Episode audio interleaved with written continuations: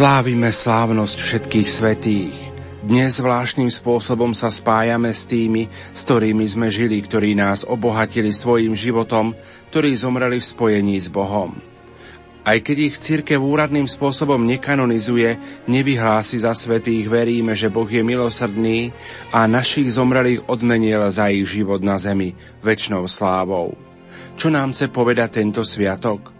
Dnešná slávnosť každého z nás povoláva, aby sme sa aj my usilovali o svetosť a dokonalosť. Ako?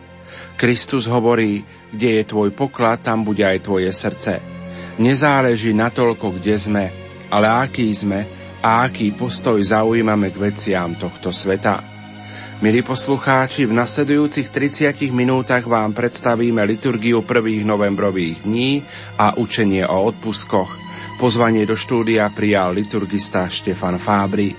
Ničím nerušené počúvanie vám zo štúdia Rádia Lumen Prajú. Majster zvuku Marek Rimovci, hudobná redaktorka Diana Rauchová a moderátor Pavol Jurčaga.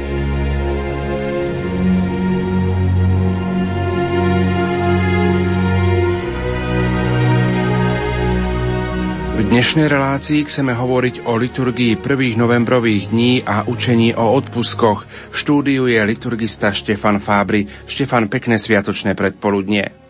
Ďakujem ti, Pavol, za tvoje pozvanie do tejto relácie a zároveň chcem pozdraviť v dnešný deň všetkých našich poslucháčov a popriať im krásne sviatočné predpoludnie. Ako chápať všeobecne tieto dni, ktoré prežívame? Celý liturgický rok je vlastne predkaný rôznymi obdobiami, sviatkami, slávnosťami, spomienkami, ktoré nám postupne počas celého roka odkrývajú jednak e, rôzne tajomstva našej viery, alebo dôležité momenty života pána Ježiša, Panny Márie, svetých alebo vôbec tých božích tajomstiev, napríklad Najsvetejšej Trojice a podobne.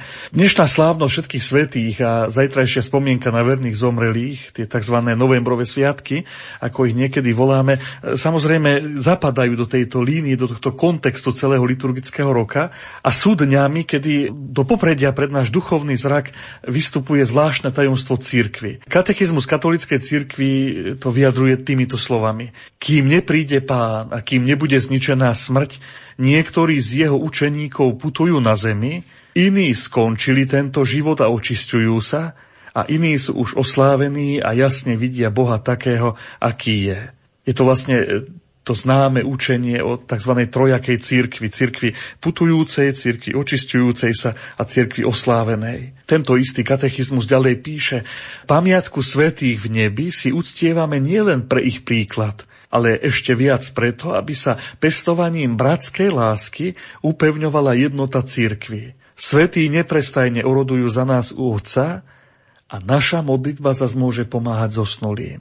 Vlastne tieto krásne slova hovoria o náplni dnešných dní. Je to v prvom rade spoločenstvo celej církvy. A tu vnímame aj ten súvis a kontext medzi dnešnou slávnosťou všetkých svetých a zajtrajšou pamiatkou verných zomrelých. Znova, ide o vyjadrenie bratskej lásky, o to zvláštne puto, ktoré je medzi nami a svetými a zároveň medzi nami a našimi zomrelými. Ide teda o vzťah svetých s nami, keď ich my prosíme o príhovor a oni urodujú za nás, a zároveň o vzťah nás s našimi zomrelými, keď my obetujeme za nich prosby a modlitby. A táto modlitba pomáha nielen im, ale zároveň robí účinným aj ich orodovanie za nás. Práve v týchto slovách tak nejako usilujem sa do toho vstúpiť, otvoriť túto dnešnú krátku reláciu tým, aby sme videli kontext a dôležitosť dnešnej slávnosti, kedy stoja pred nami všetci svetí a zároveň tej dušičkovej oktávy, teda tých 8 dní, kedy nás cirkev pozýva modliť sa za našich zomrelých. Hoci sa zdá, že teda jedno od druhého je odlíšené, dnešný deň je slávnostný, sviatočný, ten zajtra by mohol byť taký zádušný, kajúci, prosebný. V skutočnosti ide o jedno tajomstvo církvy, o to tajomstvo jedného spoločenstva, jednej lásky. Lásky, ktorá svetých v nebi pozýva k tomu, aby nám pomáhali svojim príhovorom a zároveň nás pozýva k tomu, aby sme svojou modlitbou pamätali na našich zomrelých, na tých, ktorí potrebujú našu pomoc, ktorí možno nie všetko za života zvládli tak, ako mali a práve my sme tí, ktorí im svojou modlitbou obetov života môžeme im v tom pomôcť. Budeme ešte o tom určite ďalej rozprávať. Poďme si najprv charakterizovať dnešnú slávnosť, a to je slávnosť všetkých svetých.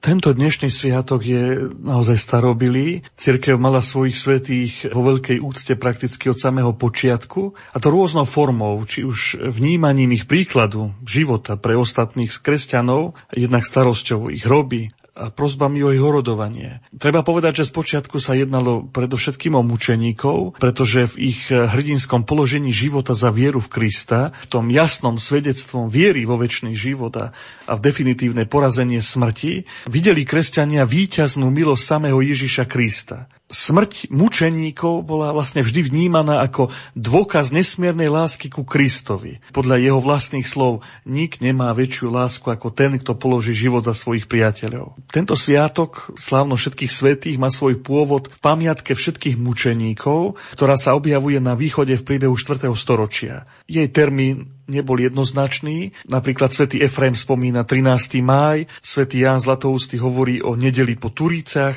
zase východosírska liturgia slávy tento sviatok e, v piatok po Veľkej noci. V Ríme pre ten úzky vzťah s východom sa samozrejme objavili všetky tri termíny, ale za pápeža Bonifáca IV. sa presadil termín 13. mája, čo súviselo s darovaním rímskeho chrámu Panteónu církvy a jeho zasvetením Pane Mária Márii a všetkým mučeníkom. Ten dnešný dátum, 1. november, je po prvýkrát historicky dosvedčený v polovici 8. storočia, najmä na území Anglicka a Írska.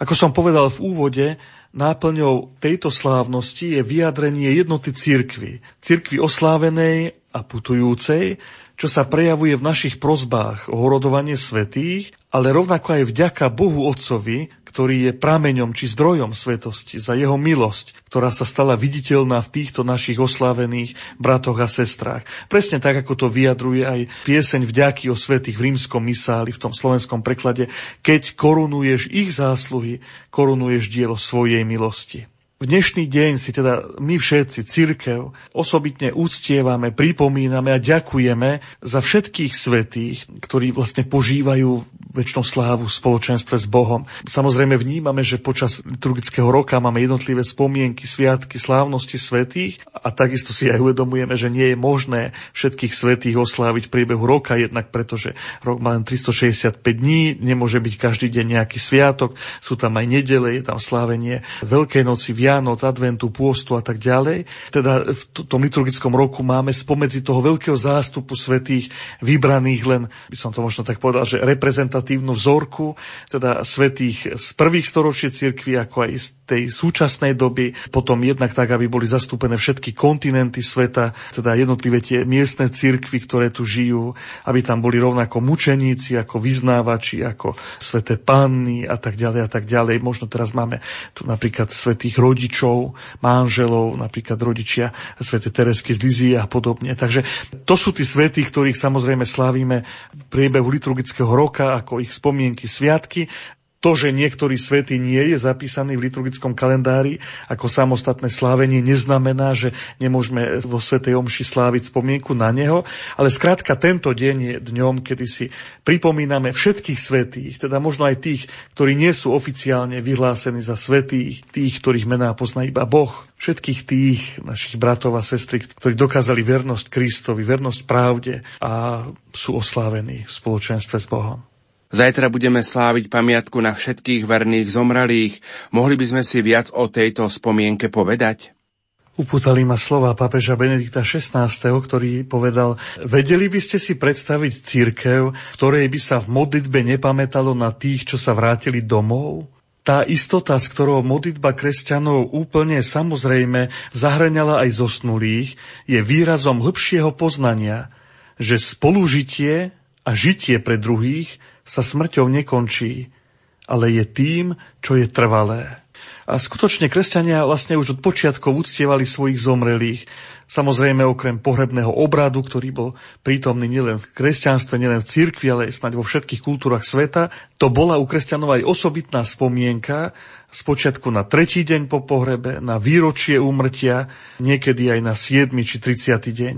S tým, aby bol jeden deň roka venovaný pamiatke všetkých zomrelých, sa po prvýkrát stretávame v súvise s biskupom Izidorom zo Sevily, ktorý nariadil svojim mníchom slúžiť omšu za duše zomrelých v deň po zoslaní Ducha Svetého. To je vlastne prvá zmienka o tom, že sa jeden deň vyhradil pamiatke na všetkých zomrelých, ale za vlastný deň z rodu tejto spomienky, ktorú my oslavíme zajtra, sa pokladá 2. november roku 998, kedy opát Odilo z Kľuny nariadil všetkým svojim podriadeným kláštorom pamiatku na všetkých zomrelých. Táto spomienka sa potom rýchlo rozšírila vo Francúzsku, v Anglicku, v Nemecku i v ostatných krajinách, ale aj v samotnom Ríme o čosi neskôr až 14 storočí. Od 15. storočia sa s touto spomienkou rozširuje zvyk, aby každý kňaz tento deň slávil tri omše, podobne ako v deň narodenia pána. Platí to vlastne dodnes, ale je to dané ako možnosť, teda nie je to povinné,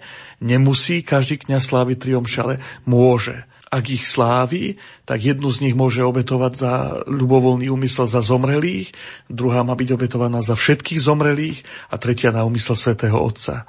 Liturgické texty toho zajtrajšieho dňa, rovnako ako tie zádušné, pohrebné, vyjadrujú veľkonočný zmysel kresťanskej smrti a namiesto smútku, ktorý je prirodzený nám, ľuďom a nášmu vnímaniu, každej rozlúčke, ktorú v živote prežívame, ohlasujú Kristovo veľkonočné tajomstvo ako základ našej nádeje, tak ako to pripomína svätý Pavol. Veď ak Kristus nevstal z mŕtvych, márna je naša viera. Liturgia zajtrajšieho dňa silno zdôrazňuje prosby za to, aby naši zomrelí mali podiel na Kristovom skriesení. Práve toto je tá viera, ktorá nám dovoluje modliť sa Bože, oživuj našu vieru a posilňuj nádej, že tak ako Kristus stal z hrobu, aj našich zosnulých vzkriesiš k väčšnému životu. Je to teda vlastne deň, kedy nás církev všetkých pozýva k spoločnej modlitbe za zomrelých, k návšteve našich cintorínov a potom aj tých nasledujúcich 8 dní, kedy sa vlastne môžeme za nich modliť a získavať e, odpustky za zomrelých.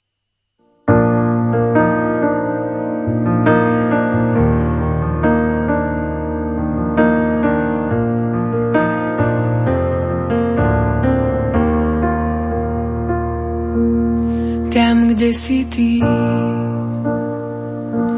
Vracia sa život tam, kde ty kráčaš, rozkvitne i púšť. Tam, kde ty hľadíš, rozjasní sa nebo. Do hlbočín srdca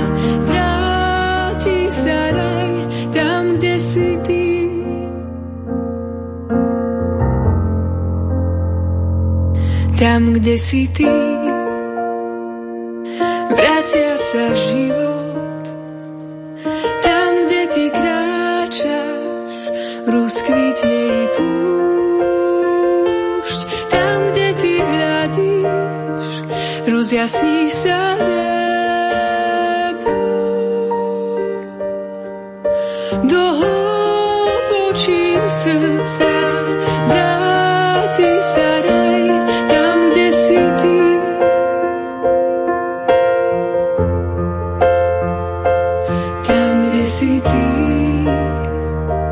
vracia sa život. Tam, kde ty kráčaš, rozkvitne i púšť.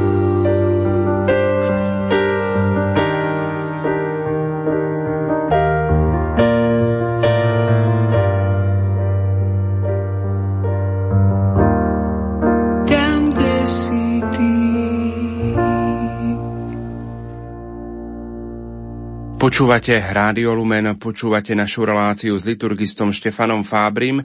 Chceme v dnešnej relácii rozprávať aj o odpuskoch, ktoré môžeme v prvých novembrových dňoch získať za zomrelých. Čo hovoria o tejto téme dokumenty cirkvy?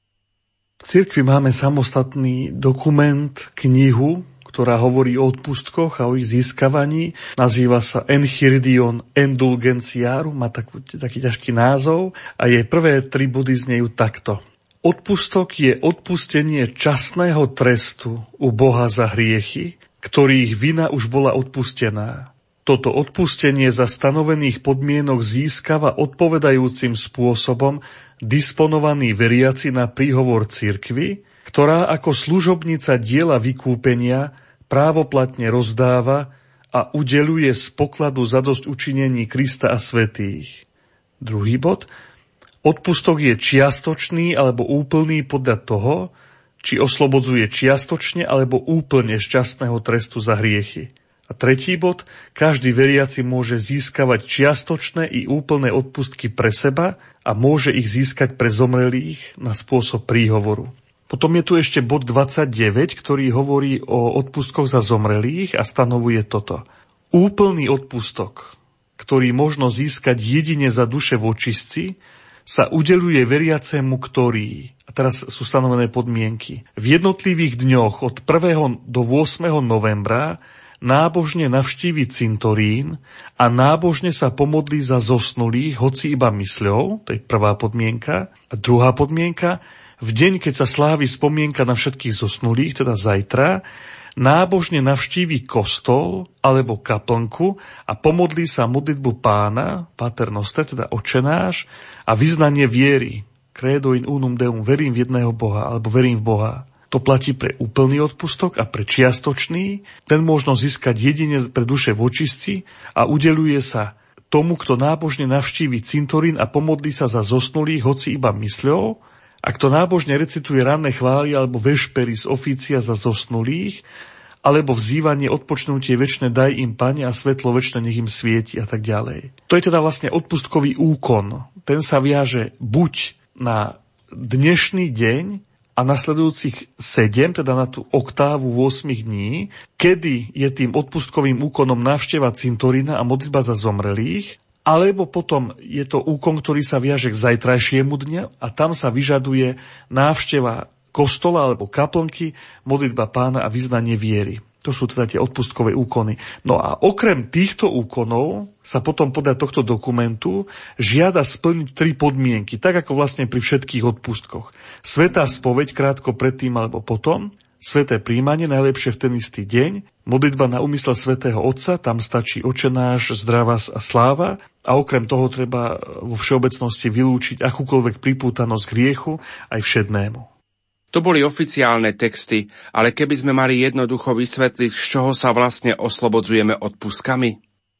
Samozrejme, tie texty sú napísané trochu zložité a možno na prvé počutie sa nám zdajú nejasné, ale teda to dôležité, čo si musíme uvedomiť, je to úplne úvodné konštatovanie, že odpustky sú odpustenie časného trestu za hriechy, ktorých vina bola odpustená. Teda vnímame to, že s každým hriechom, ktorý spáchame, je spojené aj nejaké zlo, nejaký následok, ktorý tu ostáva. My vo Svetej spovedi vyznávame hriechy a je nám odpúšťaná ich vina, ale ten následok tu ostáva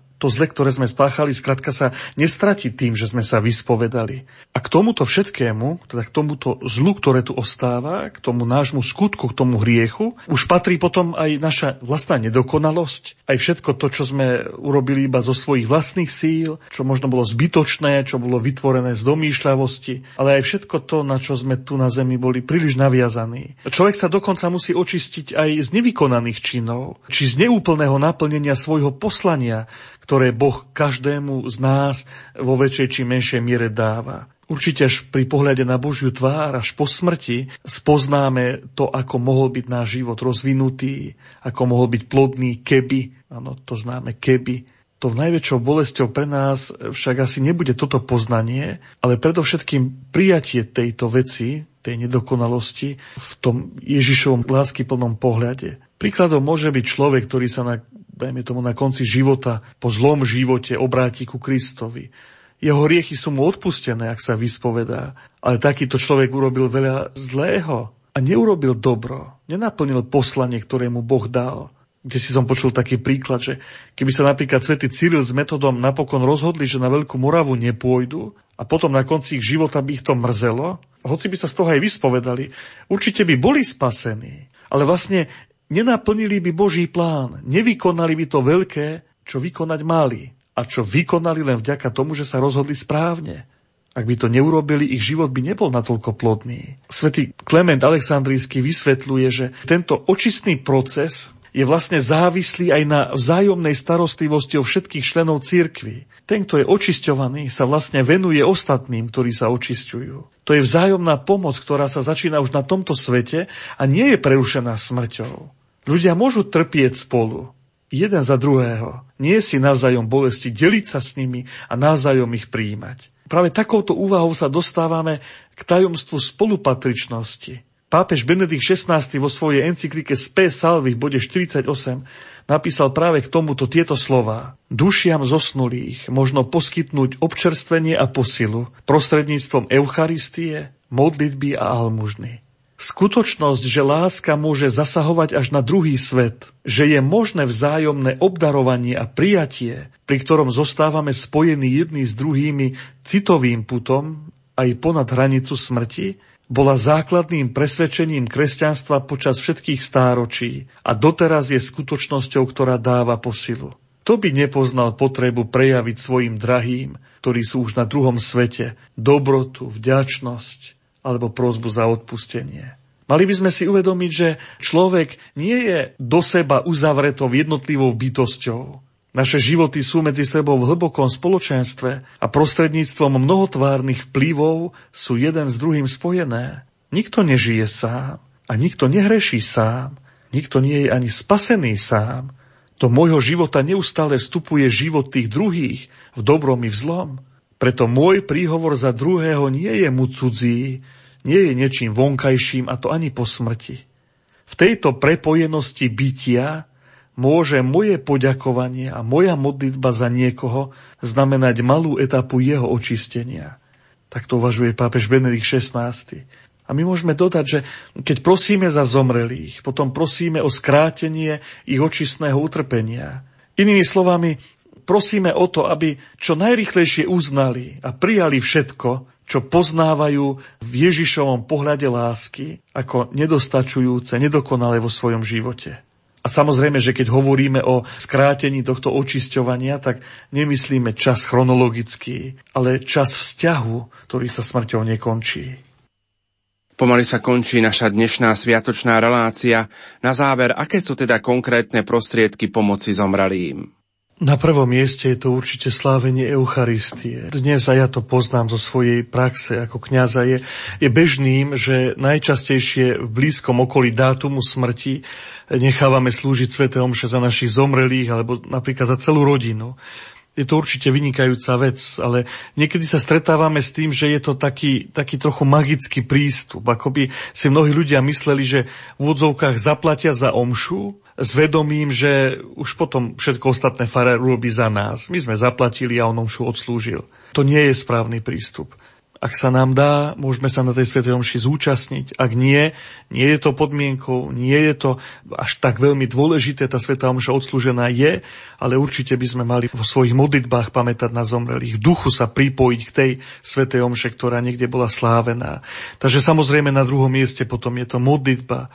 Môže byť niekedy všeobecná, niekedy neosobná. Modlíme sa aj za ľudí, ktorých sme ani nepoznali, ale môžeme sa modliť aj za príbuzných, môžeme sa modliť veľmi konkrétne. Nájdeme si čas niečo o zomrelých vedieť, zistiť. Človek možno niekedy býva aj prekvapený, koľko závažných problémov sa v ich živote vyskytlo, aj keď sa navonok tvárili, že je všetko v poriadku. Skúsme zistiť, či naši zomrelí príbuzní zomreli zaopatrení sviatosťami, či zomreli náhle, tragicky, aký bol ich vzťah k Bohu, k církvi, aké mali vzťahy k rodine medzi sebou, či tu náhodou nie je niečo, o čom ani nevieme minimálne aspoň našich blízkych predkov, mohli by sme mať takúto záujem o nich a, a myslím si, že mnohom je to dôležité niekedy aj pre nás, lebo nielen genetika funguje, ale aj to duchovné dedičstvo na duchovnej rovine. Sme deťmi svojich rodičov a, a v mnohom sa ich život dotýka nás samých. Toto všetko nám totiž e, môže pomôcť v modlitbe za nich a v modlitbe to môžeme úplne konkrétne potom predkladať Bohu. Ak vieme o nejakom probléme, ktorý naši zomreli mali alebo naši príbuzní, môžeme sa naozaj modliť aj veľmi konkrétne. My aj vo Svetom písme nachádzame zmienku tzv. zástupného pokánia. Spomína to prorok Daniel. Naši zomreli z tohto sveta odišli, sú v Bohu, nemôžu sa vrátiť a napraviť to, čo mali v živote opraviť alebo čo nespravili správne. Ale môžeme to urobiť my. Môžeme sa napríklad vydať na púť na niektoré miesto, pútnické sveté miesto. Môžeme sa pravidelne modliť nejakú modlitbu, litánie, novénu môžeme prosiť o odpustenie, o požehnanie našej rodiny. Takže ja som presvedčený o tom, že tieto dni, ktoré teraz budeme prežívať, sú aj dňami, kedy naozaj máme posilniť to puto medzi nami a našimi predkami, približiť si ich život, spomenúť si naň, ale byť aj vďačný za všetko to, čo nám dali. Napokon aj tá modlitba je prejavom vďaky. Už svetá matka Teresa z Kalkaty povedala, že modlitba je najkrajším prejavom lásky. Takže ak náš život vlastne vyviera vyviera zo života našich predkov. Buďme im za to vďační a, a pomôžme im modlitbou, napravme to, čo oni vo svojej slabosti možno nezvládli, čo v ich živote nebolo tak, ako by malo byť. My sme tu, my tú možnosť stále máme.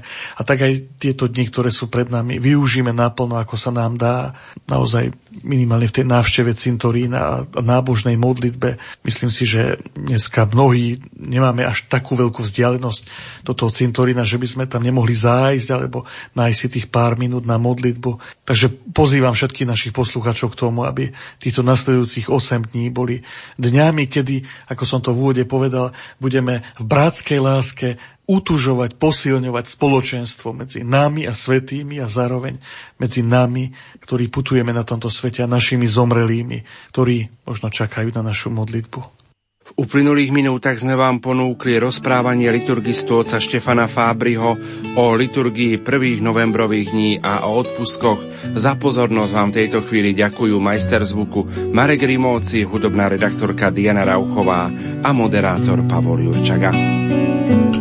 Uplynulo viac než 2000 rokov od chvíle, čo Božia láska chodila po zemi, prinášajúc svetlo pravdy v tmách. Bola to láska, ktorá liečila i zraňovala. Otvárala nové cesty, rozbíjala putá otroctva,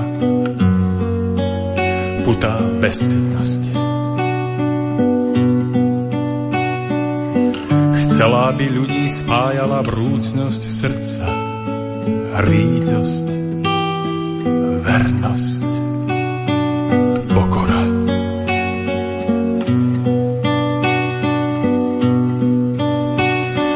Trnulosť však zvíťazila nad živým cítením lásky. Zoprel si sa tomu, ktorý kvôli tebe zostúpil do temnôt zeme. Prevodol si mu srdce svojou krutosťou. Ruky i nohy pribil na kríž nenávistou a slepou dýchou. Však on sa na sklonku svojich síl na kríži modlil by ty si žil. On nevinný, o nevinný.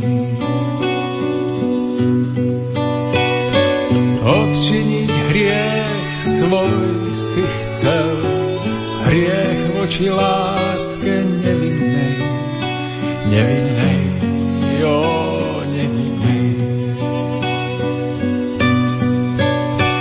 Tak stojíš tu opäť, no nevieš sám, že keď on pod krížom skonával, ty si tam stál, močky stál. Nevieš o dávnom zlyhaní, o zrade skrytej v močaní, tvojom močaní hlasnom mlčaní. On opäť ti dáva nádej nájsť, by si sa navždy odpútal a mohol rásť. Tá nádej leží v poznaní o sile skrytej v pokání. pokání.